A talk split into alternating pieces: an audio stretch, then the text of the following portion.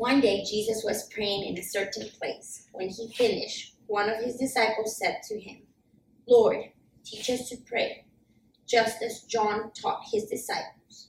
He said to them, When you pray, say, Father, hallowed be your name, your kingdom come. Give us each day our daily bread. Forgive us our sins, for we also forgive everyone who sins against us. And lead us not into temptation. Then Jesus said to them, Suppose you have a friend, and you go to him at midnight and said, Friend, lend me three loaves of bread. A friend of mine on a journey has come to me, and I have no food to offer him. And suppose to one inside answers, Don't bother me. The door is already locked, and my children and I are in bed. I can't get up and give you anything. I tell you, even though he will not get up and give you bread because of friendship, yet because of your shameless audacity. This is the word of the Lord. Thanks be to God. All right. Lord, teach us to pray uh, was what the disciples' uh, bold request of Jesus uh, was. And Jesus modeled a life of consistent prayer, and the disciples took notice of this practice, realizing that they had a deficit. And so they could have asked for anything, but what they asked for in that moment was to be taught to pray and to pray like Jesus. They weren't asking anyone else, they didn't look to anyone else. They just turned to Jesus and they said, Jesus, will you teach us to pray? And so, like students hungering for more knowledge, they heard Jesus' words and they put them into practice. Uh, and so we've been trying to do the same. And so our hopes really for this series are that you will learn to pray. If you don't know how to pray, that you would learn to pray. And then, two, that you would strengthen your practice of prayer. So, even if you have learned to pray, that you would strengthen it. And then, three, that regardless of where you are at, that you would deepen your devotion to zealously abide in God. Now, uh, we've been using uh, a definition for prayer throughout these last uh, really just kind of three or two weeks, and then uh, now going into the third week. And here's the definition we said that prayer is calling on the name of the Lord to fulfill his covenant promises, calling on the name of the Lord to fulfill his covenant promises. But first, I wanted to give you a reminder of Luke 11 uh, and the context of what is happening. Jesus is on his way from, uh, from Galilee and he's on his way to Jerusalem. Uh, and this is really just kind of the last journey that he takes before he is crucified. And so, like any particular person, uh, even though he knows, no one else around him knows what's going on. You can, you, we can now read uh, this journey or read about this journey and understand that these are Jesus's kind of last words, final teachings, if you will, as he goes to the cross. And in this particular section is a section where Jesus is teaching his disciples various aspects of what their lives should look like after watching his life walking with him and doing what he does. And so, in short, what he's doing is really he's teaching them how to be disciples, his disciples in particular. And so, what did they see Jesus doing? He did a lot of things, right? He healed, he he rebuked, he uh, i mean there was a lot of things that he did in all of these stories told parables and he taught but one of the things that luke seems to draw out is that we see jesus praying and praying in certain places and so Luke 11 starts that way. As Jesus was praying in a certain place, or when he finished praying in a certain place. And it wasn't just this moment that was so compelling to the disciples. Jesus had a habit of prayer. Mm-hmm. And so, uh, one of the questions that I have posed throughout this entire series is uh, what was so compelling about Jesus' prayer that caused the disciples to ask Jesus, teach us to pray? Like when they looked at his life, uh, it, like I said, it wasn't just this moment that we're reading about in Luke 11, but uh, that was compelling to the to his disciples. We took a journey uh, one of these past weeks. We took a journey as to what Luke has to say about Jesus's uh, life of prayer, his habit of prayer, his faithfulness to prayer, his ability to pray without ceasing. And so, what happened is that these disciples realized that they had a deficit when they compared their prayer life to that of Jesus's prayer life. And so, what we have done is that we've talked through the possibility of prayer and the importance of prayer. And so today I want to work through the effectiveness of prayer. Okay? but um, important to what we're going to talk about or or to talk about prayer being effective i want to remind you of two things regarding the importance of prayer because it's going to be important we said that prayer is important in that it addresses a good father whose authority is welcomed. Okay? Jesus referred to the Father, referred to Yahweh in the personal pronoun of our Father. So when they said, Teach us to pray, he said, This is how you should do it. And he begins with something that was so revolutionary for the disciples to hear because he started out with our Father. It's not just a father because he's the creator and the source, but he's our relational and intimate father. Yeah. And he is not a father who we said that is out to bait and switch you. He's a father who gives you the best gift of all, the Holy Spirit, who comforts, guides, convicts, and empowers you. And the Holy Spirit is the one who leads us through prayer.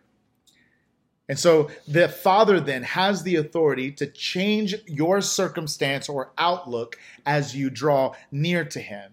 And so, second, we said that prayer is important because prayer makes us aware of our need and dependence uh, on Him. Self sufficiency will cause our prayer life to be destroyed. And we said that if you believe, or if Satan causes you to believe that you are self sufficient within yourself, it will destroy your prayer life. Yeah. And so it's important then to rehearse desperation for the work that only God can do in our lives, which is to provide for us as we walk through the Lord's Prayer. We said that God provides for us, He forgives us, and He leads us, and He delivers us. Mm-hmm. And that's something that only God can do. We're not sufficient in and of ourselves to be able to do that for ourselves. And so, as we dive into the effectiveness of prayer, it's important to know God's character, that He is a good Father who has authority to change your circumstance. Or else, what will happen is that when we read this, we will misunderstand the parable that Jesus gives. You see, at face value, what happens is that our eyes are immediately drawn to the friend, and we try to determine if the friend who lives in this house is a generous householder or is he a neighborly refuser? Mm. Let me point it, point this out. So let's read it again. Here's the here's the parable. Jesus said to them, "Suppose you have a friend and you got and you go to him at midnight and said, "Friend, lend me 3 loaves of bread." A friend of mine on a journey has come to me and I have no food to offer him.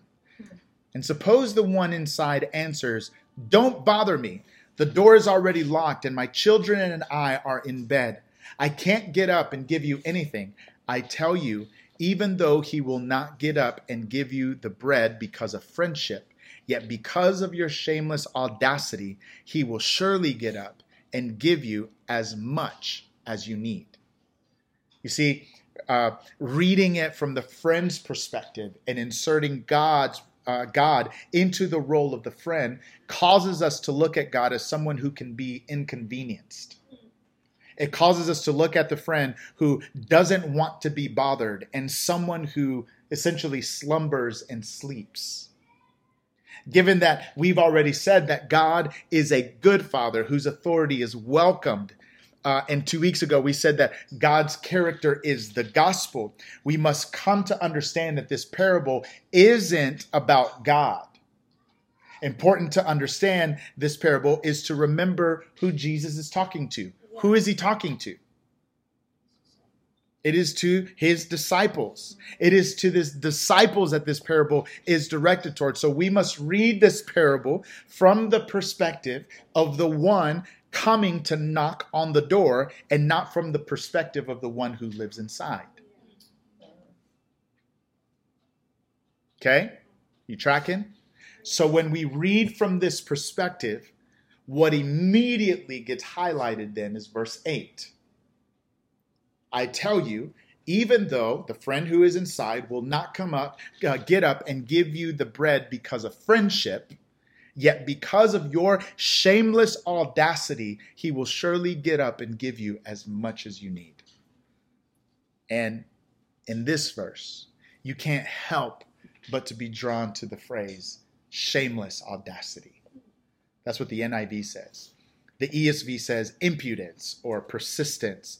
The NASB or the NKJV says persistence or shamelessness. The CSB says shameless boldness.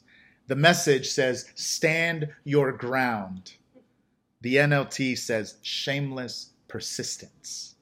See, all of these give the picture of someone who has no shame in the way that they are seeking to ask and receive what they had have may have need of. Now, I'm just going to ask you guys. Uh, whenever you remember Johnny's name or when Johnny comes up in your mind, I'm just going to ask you to pray for me. One of the things that grates on my nerves, and Lauren is in here, and so are my boys, so I'm going to say this in front of them. One of the things that grates on my nerves, and I've been increasingly begging God to change, is how my sons in particular consistently call on me by saying, Dad, Dad, Dad, Dad, hey, Dad, Dad, oh, Dad. Or when the answer to their request, hey, dad, can you buy me this? And I say, no, then they proceed to shamelessly continue to ask and even get downright obstinate in order to change my mind. I mean, I, I don't. I, I, there have been times where they have thrown themselves on the ground, they have cried, and they have shed many alligator tears. Or, or my favorite is whenever they get angry and begin to yell in anger at their disagreement with my decision. All of those responses, all of those responses cause me to shut down and even even more and at times even disciplines my sons because quote this is not how we act Yet, I am continually convicted as I reflect on it later in the day. And honestly, if I were to be honest, even as as we were worshiping, um, I'm just continually, I'm even convicted about it now because what Jesus is teaching is he's he's teaching his disciples to do exactly that. He's teaching them to pray shamelessly. What he is saying is that he is saying pester God with, uh, with what only He can do. He is encouraging us. I would uh, actually say that He's inviting us and commanding us to draw near to Him in prayer and saying, Dad, Dad, Dad, will you heal me? Dad, will, will you save me? Dad, will you deliver me? Dad, will you restore my relationship? Dad, come on, dad. Dad, will you forgive me? And if praying is calling on the name of the Lord to fulfill his covenant promises, then he is also instructing us to draw near to God and say this. But you said you would fill in the blank.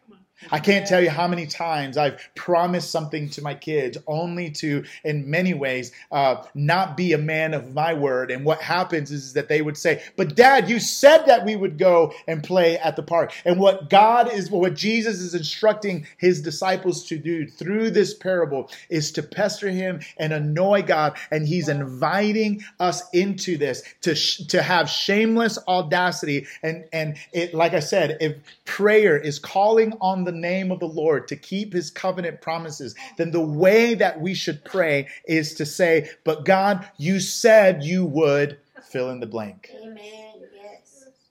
Now, call to mind those prayers and petitions that you have given up on.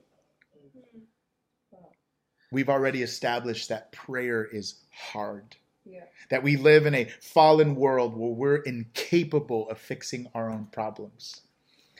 Prayer is hard because it causes us, we said, to climb back up on the altar that we tend to crawl off of because of the difficulty that we experience when we are on the altar. Mm-hmm. It's not fun to be on that altar. As a matter of fact, to live your life as a living sacrifice uh, can be hard.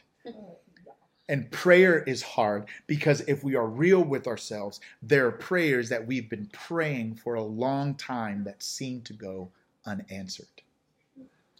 See, Gary Millar helps us in this sentiment that we carry. He says, We fail to pray because there is something false or ridiculously unrealistic about much we have seen and heard. Many of us have been burned. We do not pray because we were told that prayer would fix everything, and it did not. So we give up. We pray less. Yet I want to show you that what Jesus is teaching his disciples in this parable that he tells us is that they need shameless audacity when praying. He says, Pester me, annoy me, call on me, do it with audacity. Yes. Now, speaking of audacity, uh, one of the leaders, whenever I had the opportunity to be at Asbury, uh, made a statement that helped revolutionize my prayer life. Ready for the statement? Mm-hmm. Yes. He says, The Bible seems utterly unfamiliar with casual prayer. Prayer is simple, not casual. Now, stop and consider what I'm saying. Let's go through how scripture sh- shows that people are praying. Because if he's saying uh, the Bible seems utterly unfamiliar with casual prayer, that prayer is simple, not casual, let's consider Jacob. Jacob wrestled with the angel of the Lord to the point that the angel said, Let me go, for it is almost daybreak. And Jacob, with shameless audacity, said, I will not let you go until you bless me. Mm-hmm. Exodus tells us that the Israelite slaves groaned in their slavery and cried out, and their cry for help, uh, and their cry for help because of their slavery went up to God. God heard their groaning, and He remembered His covenant.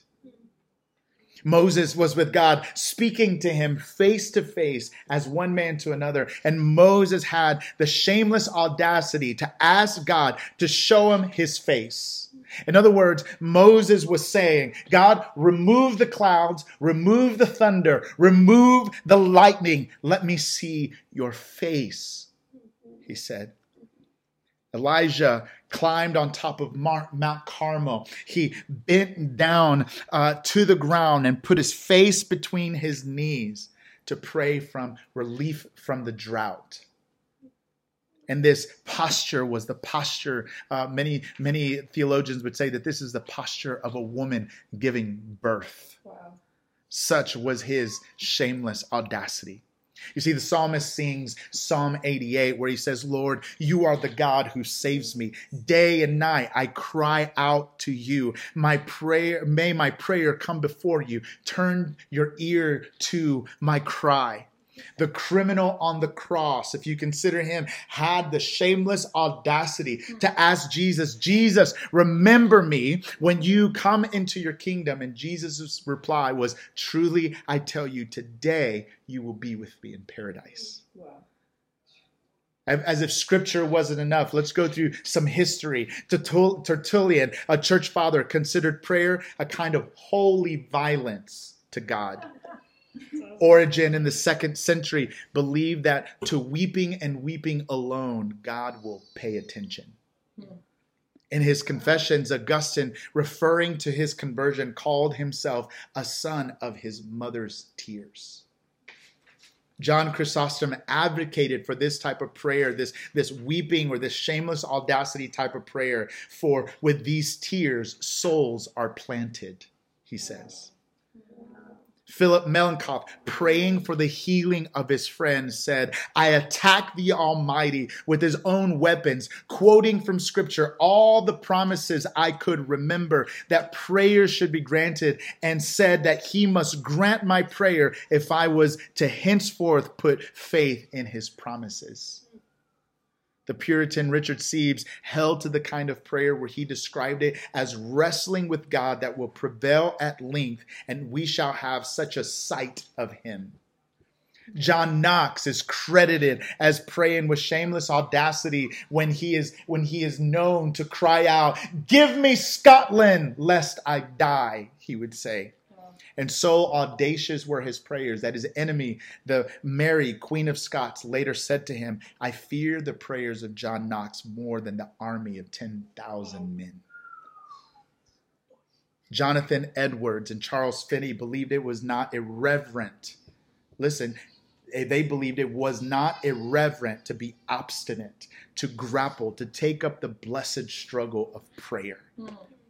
And so here's the point I'm trying to make. What makes prayer effective are not elo- eloquent words or the right words put in specific order. What makes prayer effective is when we come before God with shameless audacity to call on Him to fulfill the promises that He has made. You see, reputation is the first thing to go in this kind of praying. It is shameless. It is getting more undignified than this in the presence of God. Now, I know that uh, I'm, I'm speaking this way, and as I was getting this ready, even uh, it does, didn't matter for me how many people were going to be here because what I wanted to get across was this idea of shameless audacity that Jesus is teaching his disciples to have. And so when we consider all of these prayers that maybe have gone unanswered, uh, here's the here's the the introspective question that I want to ask: Have you given up because either you're tired of shameless having the shameless audacity, or two, you didn't know that you should enter in with shameless audacity. And either way, this is a call for us today to be able to yeah. renew and to be able to say, don't give up. Don't give up. Don't give up in entering in and pestering God and annoying God and saying, God, but you said that you would. So, Lord, we just we just ask God that you would renew in us a desire to continue praying in this way, God.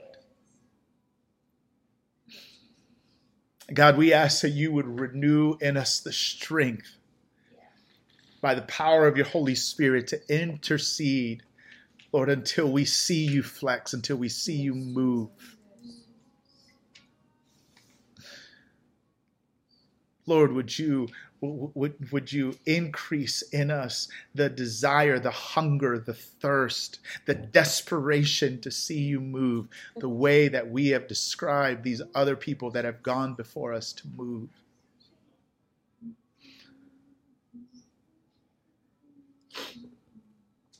Now, I want to go back to the parable that Jesus gave.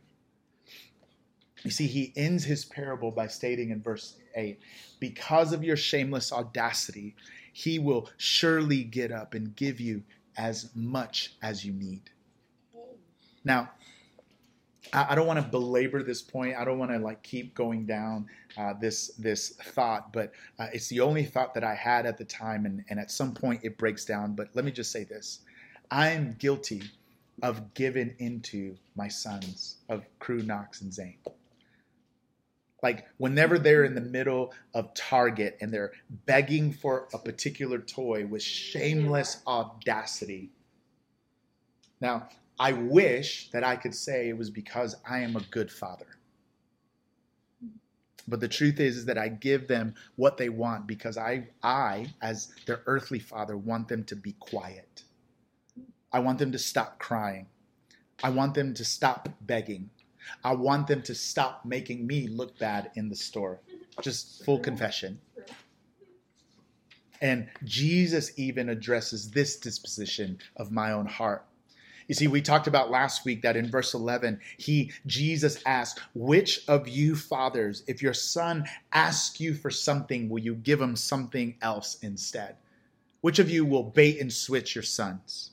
But then in verse 13, he says, If you then, though you are evil, know how to give good gifts to your children, how much more will your Father in heaven give, give the Holy Spirit to those who ask him? You see, God's heart, the Father's heart, is holier than mine. His motives are more pure than mine. There is something about a broken, contrite heart that God cannot despise. There's something about learned desperation that is not annoying to God. So, y'all, I'm just going to say this that I think it's time for us to revive the prayers that we've given up on. Mm-hmm. The prayers for healing, the prayers for restoration, the prayers for yes. salvation, yes. the prayers for provision. Yes. That we would be audacious in our request that we would shamelessly remind God of his promises, that he has not forgotten. But let our prayers be as though he has. He will never slumber nor sleep. He will never forget his covenant promises. But there is a shameless audacity that rises up that makes prayer effective because essentially what you are doing is that you're saying, God, I'm in complete and total desperation of who you are. And so I want to I want to do this uh, real quick. Now I believe that there is. Uh, I wanted to encourage us throughout this series, just to with this imperative, and the imperative is pray. But I also want to orient us around something that I, I believe is important. Now, as we were in our time of worship, I, here's the picture that I got, and I was debating about whether or not I should start it, start this sermon this way, or if I should end it this way, and I just felt like I needed to end it this way. And I got this picture as I was just kind of uh, just in that final moment where Mel just said, "I just think we need to linger here a little bit more." And it was this picture of a javelin, like a like a spear. Mm and on the end was like this really heavy metal. And um, I've the closest I've come to a frozen lake is uh, one time it got really, really, I mean, really cold here, and our pool in our backyard froze over. and so it froze to about like a foot, you know, a foot deep. And I just remember like, you know, thinking, oh, our pool's going to mess up. But more than that, that's like the closest I've come. That's the point I'm trying to make. And so I got this picture of the Lord just kind of some a man taking this metal pointed javelin and just starting to break up the ice mm-hmm. and break up the coldness that's there. Mm-hmm. And when you do that, eventually the you get to the bottom, and what happens then is that um, uh, you know ice doesn't necessarily sink; it just kind of floats. Mm-hmm. But what happens whenever you punch that hole or you break it apart, uh, water comes to the surface. Yeah, yeah, yeah. And so I just sense that there's something here that the Lord is just yes, wanting yes. us to just rest and rest assured in this. Yes. That there's that there's water that is going to spring forth. Mm. And I'm not even going to ask you, I'm not even going to interpret because I, I, I, don't believe that the man who is breaking up the ice is actually us or any one of you breaking up the ice. I believe that the ice is honestly our own hearts. Yeah. And that it is God's responsibility. It is Him who is coming in and breaking up the ice. He's breaking up, or even as the, the prophet Hosea would say, he would, he would say, break up the fallow ground. And I think that there's an invitation here uh, from the Lord, from the Holy Spirit, to just see ourselves in the in the coldness and in the in, in the and the uh, hardness of what this ice uh, represents. But the breaking up of the ice isn't to hurt us, isn't to uh, it, it, it, isn't to destroy us. The breaking up of the ice is to cause water to spring forth. And when water springs forth, it it causes uh, other things to be watered and life to come forth. At some point, this breaks down. But here's the point that I'm trying to make. I believe that there's something that the Lord is wanting to do among us here and among Ecclesia to break the ice so that water can spring forth. Hmm. And it is a shameless audacity to sit there and just say, Lord, Break up the ice that has built up, that has kept your water from springing forth. Yes, yes. And so let me just say this like in moments like that of worship, like the kind that we had today, Yeah. that's a that's that's an opportunity there to not only worship the Lord, but there comes there's something about those moments. There there comes a point in time and, and you can kind of sense the shift. And what happens usually is that you either step into it or uh, you kind of sit down and pray. But when that shift happens, I believe that that is an invitation from the Lord to enter in and, and begin to intercede on behalf of your own life and the life of those that are sitting around you in that moment. That as worship was going, Mel gets up and she's trying trying to transition, and then she just says, "I just I just want to linger here. I think we need to linger." Those are moments that I believe that the Holy Spirit just uses to soften us up, to break apart whatever is is hard, and to tenderize us so that we would we would just give ourselves over to Him. And I think that this is that night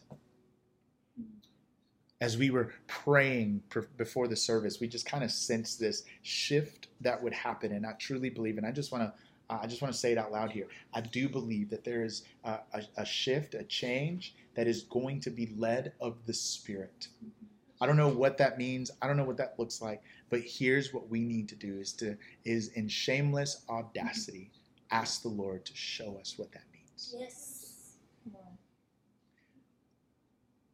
And so, what I want to do is I, I want us to pray for one another's needs. Um, that that of those that are in this room and those that are not. Hey, they missed out on being prayed for uh, in this room, but we will continue to pray for them. Yeah. But here's what what I want us to do is I want us just to go around and just just say, hey, this is what I need prayer on, and we're going to spend the next 20 minutes or so just praying for one another. And so, just to give some direction, what we're going to do is, um, Lauren, if you would start just with a need, and then the person to the right is going, or the person to your left, right, is going to pray for you. Okay, so Lauren, you'll pray for Mel, so on and so forth. Yeah, and so um, why don't we share needs, and then and then we'll pray, and let's pray with shameless audacity. Mm.